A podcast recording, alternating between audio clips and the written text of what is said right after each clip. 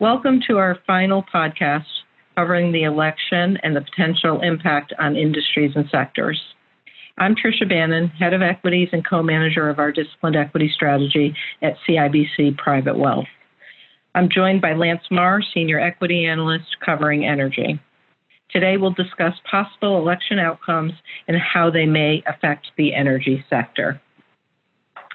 So, Lance, uh, let's begin with a uh, Biden administration.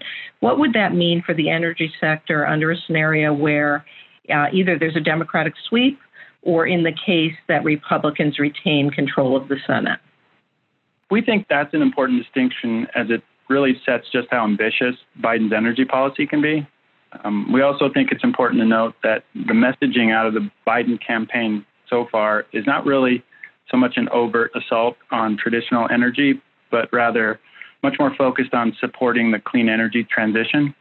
In particular, his proposed $2 trillion climate plan is really about stimulus spending on infrastructure and accelerating the pace of decarbonization through support for clean energy, which we, would clearly benefit companies exposed to renewables and clean tech at the expense of traditional energy companies over time. But to put that into context, the plan calls for the U.S. economy to be net zero carbon emissions by 2050, so in 30 years, which reinforces the notion that the energy transition will, will take decades, even under an accelerated plan. We think it's much more likely that some version of that plan gets passed if the Dems, uh, Democrats sweep. If they don't take control of the Senate, however, we'd expect energy policy to largely center on regulatory actions that don't require legislation from from Congress. And to that end, while Biden has been clear he won't ban fracking, uh, we do expect his administration to ban future oil and gas development in, in public areas under federal jurisdiction, both public lands and offshore.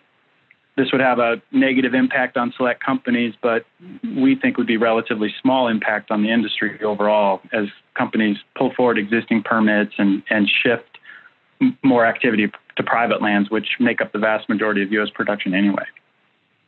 We also don't expect a ban on energy exports, as it would really hurt our balance of trade, but do expect uh, Biden administration to make it much more difficult to get new permits for LNG or oil exporting projects, for example.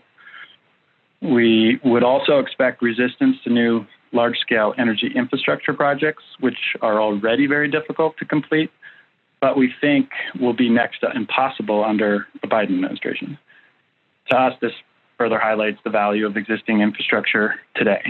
And lastly, we'd expect to see tighter regulations on energy producers. In, predict, in particular, we'd expect a return to Obama era policies with stricter enforcement of methane leaks, more restrictions on gas flaring, and new rules on water handling, all of which we think are, are reasonable but will increase costs for producers, um, but in the end should be manageable. On foreign energy policy, we'd expect the Biden administration to lift sanctions on Iran, which would see more supply come back to the world market, putting further pressure on oil prices.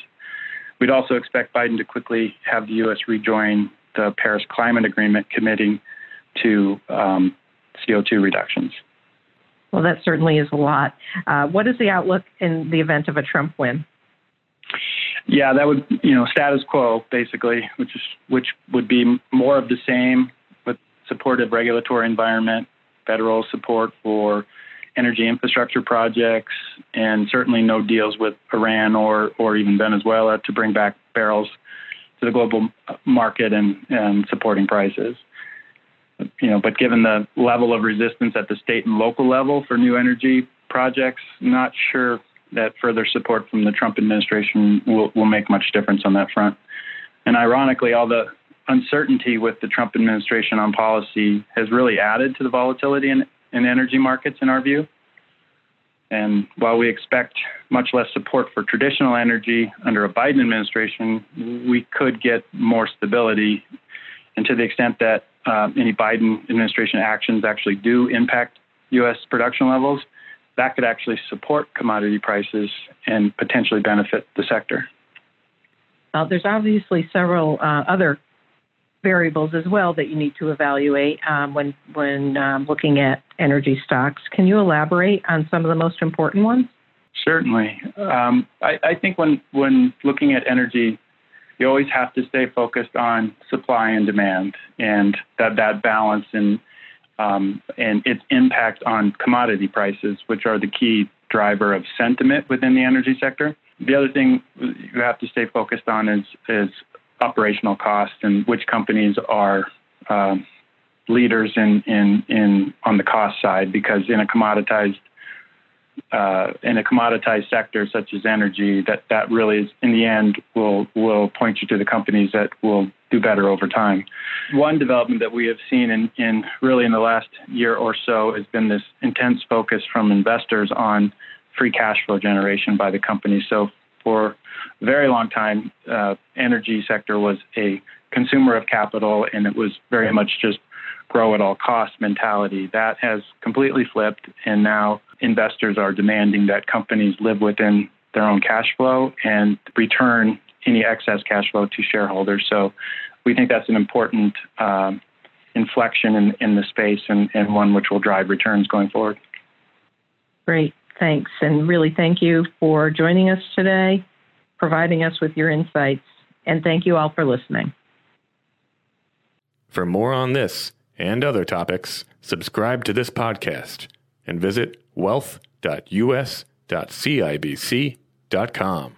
CIBC Private Wealth Management includes CIBC National Trust Company, CIBC Delaware Trust Company, and CIBC Private Wealth Advisors Incorporated, all of which are wholly owned subsidiaries of CIBC Private Wealth Group, LLC and the private wealth division of CIBC Bank USA. All of these entities are wholly owned subsidiaries of Canadian Imperial Bank of Commerce. This podcast is intended for informational purposes only, and the material presented should not be construed as an offer or recommendation to buy or sell any security. Contents expressed are current as of the date of this publication and may change without notice.